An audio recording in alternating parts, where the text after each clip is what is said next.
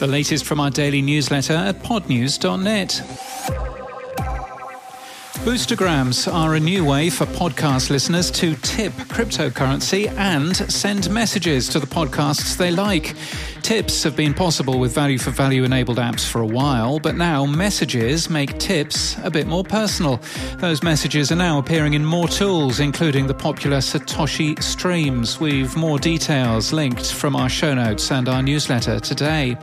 A podcast movement, Megaphone, launched its Audience Insights dashboard working with Nielsen. It allows podcasters to segment their audience with details like job seeker, tech adopter, or even dog owner.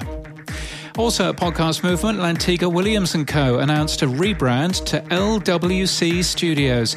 The company is also expanding into filmmaking. You'll see their new logo in our supporters section on our website. Chris Messina has noticed that Spotify has added a most shared badge on popular podcast episodes. Google Podcasts is rolling out a small redesign for some users. iHeartRadio is number one for podcasts again, according to Podtrac's figures for July. The average US unique monthly audience was 7% down year on year as a download bug in Apple Podcasts continued to disrupt data. The Daily is still the most listened to podcast. The Podtrac numbers measure participating publishers only. iHeartMedia's quarter 2 21 financial results show the company's podcast revenue continues to increase. Now $53.4 million. It was up 152% year on year, though it only accounts for 6% of the company's total revenue. And Wired magazine highlights all the ways Spotify tracks you and how to stop it. It's a Monday, so time for some tech stuff. And as mentioned earlier, boostagrams are little messages from listeners when sending cryptocurrency tips in value for value apps. They're now appearing in Satoshi streams. You can use the new message sub command to enable them. Those messages are also available in other Lightning node enabled payments, and most clients also have the ability to turn them off if required.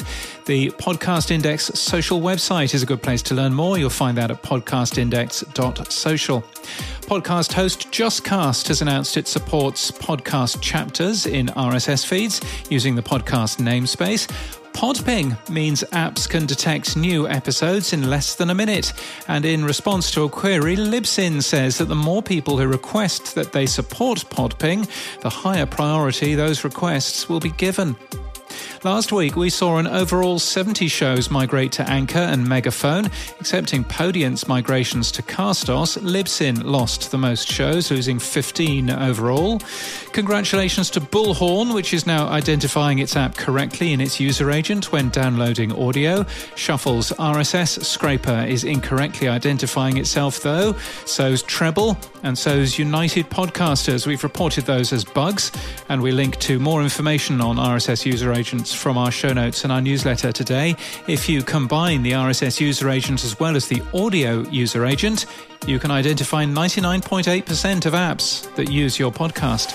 And in podcast news, Metallica has teamed up with Amazon for the Metallica podcast. The band has announced it focuses on the Black album, which will be reissued on September the 10th. Freakonomics MD is new today from the Freakonomics Radio Network. Physician and economist Dr. Bapu Jena digs into a fascinating study at the intersection of economics and healthcare. And Daniel J. Lewis joined Dave Jones and Adam Curry in this week's Podcasting 2.0. Dave and Daniel were at Podcast Movement. We're linked to a picture of Dave with lots of wires. And that's the latest from our newsletter. For all the links, we're at podnews.net.